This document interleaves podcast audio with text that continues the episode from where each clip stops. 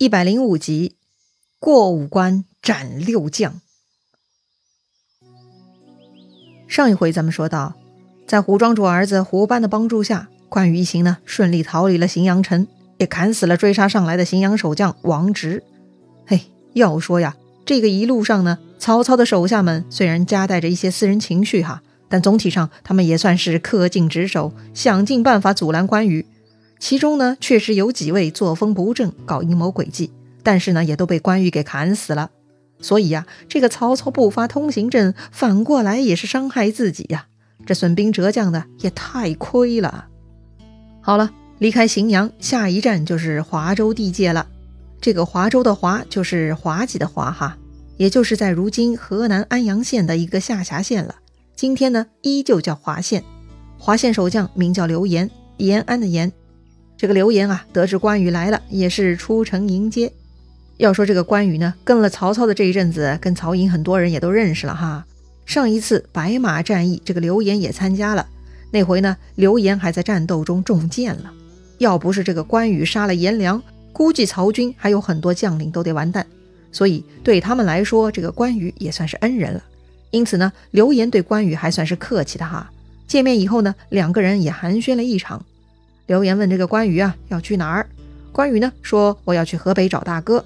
嘿，这个对话场景是不是像极了《西游记》里头的对话？一个问长老要去哪里呀？唐僧说阿弥陀佛，贫僧要去西天取经啊。哼，真的是一样一样的艰难路程哈。好了，言归正传，刘言听关羽说要去河北，就告诉关羽啊此事难办。为啥难办呢？因为啊北上要经过黄河渡口。那里呢，还有一个关隘，这个关隘如今是夏侯惇的部将秦琪据守的，估计啊，他是不会放关羽过去的。那既然如此，关羽就问刘延借船渡河，但是刘延呐，摇头摇得跟拨浪鼓似的，他是坚决不掺和。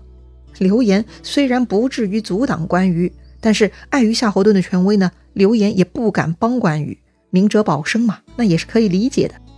关羽一看这个刘言胆小怕事，不成气候，也懒得多啰嗦了，他就直接去了黄河隘口。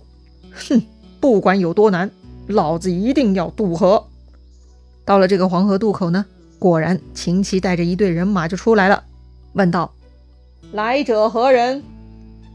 关羽说：“汉寿亭侯关某也。”秦琪就问：“这是要去哪里？”又是老问题哈。关羽呢还得回答：“我要去河北找兄长刘玄德，特来借渡。”秦琪又问：“丞相公文何在？”哎呀，又是公文！关羽听到这个“公文”两个字都烦死了，他就说了：“我不受丞相节制，哪有什么公文？”秦琪就说：“我奉夏侯将军的将令，把守关隘。”你就算插了翅膀，也别想飞过去。哟，这就是拒绝了喽。关羽呢是很看不惯这种所谓执法严明、不顾情义的人哈。看对方这么恨，关羽就怒了。他问秦琪：“你可知道这一路上挡我者，皆被我砍死了？”秦琪毫不畏惧哈，他说：“你只杀得无名下将，敢杀我吗？”关羽怒问。你比颜良文丑怎么样？哟，居然还看不起俺！这秦琪也火了，他纵马提刀，直接向关羽冲过去。可惜啊，这个秦琪呢，跟最早的东岭关守将孔秀有点像哈，他有着跟自己的武艺不匹配的非凡胆量。他就算知道关羽斩了颜良、文丑这种超级猛将，他们呢也照样不把关羽放在眼里，还敢拿自己的性命去挑战哈。结果呢？自然很悲催喽。这个秦琪啊，跟关羽啊，只是交手了一个回合，对，就一个回合，就被关羽手起刀落，脑袋搬家了。于是这个关羽呢，冲着秦琪的手下大喝：“挡我路的人已经死了，其他人不必惊慌，速速准备船只，送我渡河就是。”旁边的人都看呆了，自家守将说话如此响亮。这转瞬间就被关羽给砍死了，太恐怖了！惊恐之下呢，军士赶紧安排船只护送关羽一行渡过了黄河。哎呦，真的是太不容易了！从最早的东岭关、洛阳关、泗水关、荥阳关，到最后的黄河关隘，这个关羽他们呢，总共经历了五个关卡：孔秀、孟坦、韩福、卞喜、王直、秦琪，一共六个守将被斩。对了，这个呢，就是赫赫有名的过五关斩六将了。说书先生们呢，说到这一段都是口沫横飞，津津有味。确实啊，这段路走的实在是太不容易了，信息量也特别大哈。这里我们也来说道说道。第一，确实啊，这条路特别艰辛。关羽呢，受到嫂嫂们的拖累哈，行动不便，投鼠忌器，很难施展。纵然他有赤兔马，他也不能一天就冲到河北找到大哥。第二，各司其职，各有立场。中国历史啊，进入战国已经是礼崩乐坏了，到了东汉末年，那更是一塌糊涂了。大争之年，维护各自势力才是头等大事。这个曹将们阻碍关羽投向袁绍，出发点也是无可厚非的。单从爱岗敬业这条来看，曹操的这些守关将领们呢，都应该被点赞啊！他们呢都没有徇私情、私自主张哈，一个一个呢都是以丞相的公文马首是瞻啊，作为工作宗旨。所以这里呢，我们不得不佩服一下曹操的管理能力哈。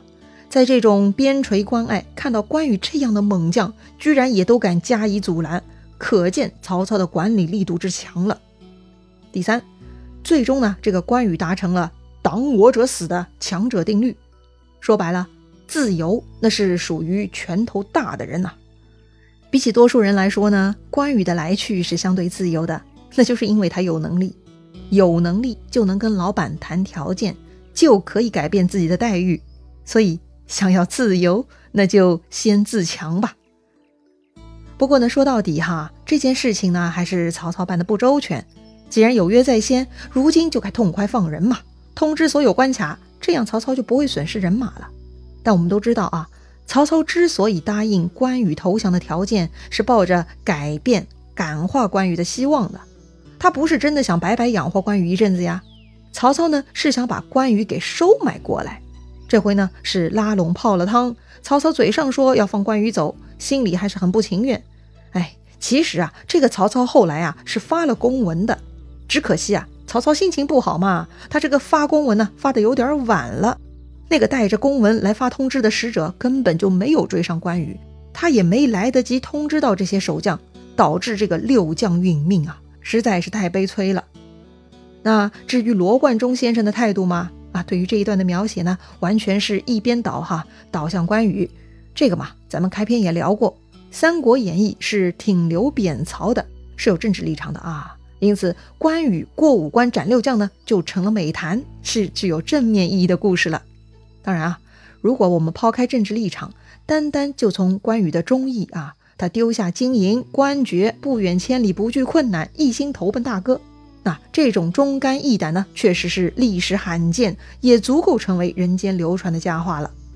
好，说回正题，关羽一行人呢，坐船渡过了黄河，终于安全了。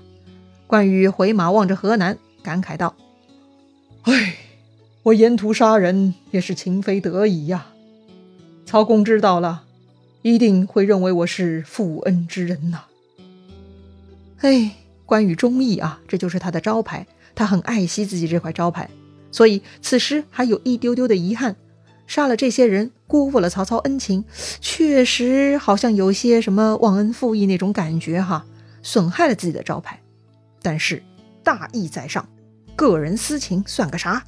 关羽啊，胡子甩一甩，就把这个破念头给甩开了。正准备继续前进，突然北边有一个人骑着快马往这边奔过来了，嘴里呢还在大喊。云长留步！关羽勒马一看，哟，是孙乾呐！关羽就等着孙乾过来了哈，问孙乾：上一回汝南一别，最近情况如何呀？这个孙乾呢就说了：那个刘辟公都等关羽他们撤军以后呢，又杀回汝南了。后来呢，他们就派孙乾去河北找袁绍、刘备商议破曹之计。没想到孙乾去了袁绍那儿，发现那里一团糟。怎么一团糟了？袁绍的第一谋臣田丰呢，至今还被关在大牢里，没被放出来。哦，是了，上一回田丰阻碍袁绍出兵，那个乌鸦嘴说了一堆难听的话，哈，就被袁绍给下狱了。如今沮授也被罢免了。啊，对了，袁绍好几次不用沮授的建议，那个沮授呢就进入了长病假状态。哼，你长病假是吧？老子就让你永远别上班！这个袁绍啊，一气之下就敲掉了沮授的饭碗。袁绍这儿呢，还剩下沈佩和郭图这两个家伙呢，野心勃勃，他们是各自争权，都忙得不亦乐乎。而袁绍自己呢，他是越来越多疑，任何人说的话呀，他都要反复思考，举棋不定，犹豫不决。所以孙乾就跟刘备啊偷偷的商量了，这个袁绍貌似大树，实则空心，外强中干，他已经不中用了。刘备的眼光和筹谋那都是有一套的，所以呢，刘备又脚底抹油了。正好孙乾来河北商量汝南的事情吗？所以刘备就向袁绍请命，要亲自带人去帮助汝南刘辟攻都。借这个机会呀，他就离开了袁绍。现在他已经到了刘辟那里了。而且这个刘备已经收到陈震带回来的关羽的回信，知道关羽一定会想办法离开许都来找自己的，所以呢，刘备特地派孙乾在黄河边等着关羽，免得关羽不知情再冲到袁绍那里自投罗网。哦，原来如此啊，那就别废话了，赶紧就去汝南吧。正在这个时候，突然背后尘土飞扬，又来了一彪人马，领头的人大喊。关某休走！谁呀？那个人戴着眼罩，只露出一只眼睛，不是别人，正是夏侯惇。这是来者不善呐！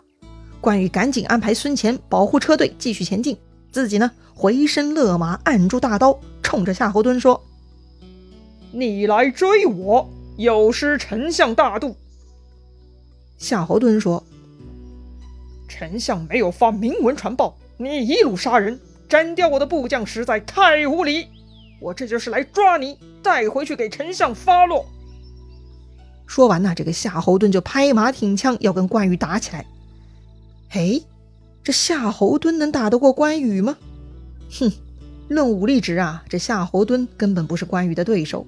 但是此刻啊，关羽就单身一个人，而夏侯惇带了三百个人，三百对一，那还是大有机会的。夏侯惇的爱将秦琪被关羽给砍死了，这让他很愤怒，所以啊，他要围捕关羽。哎呀，双拳难敌四手，一个人对三百个人，这个仗怎么打呢？关公还能如何大显神威呢？咱们下回再聊了。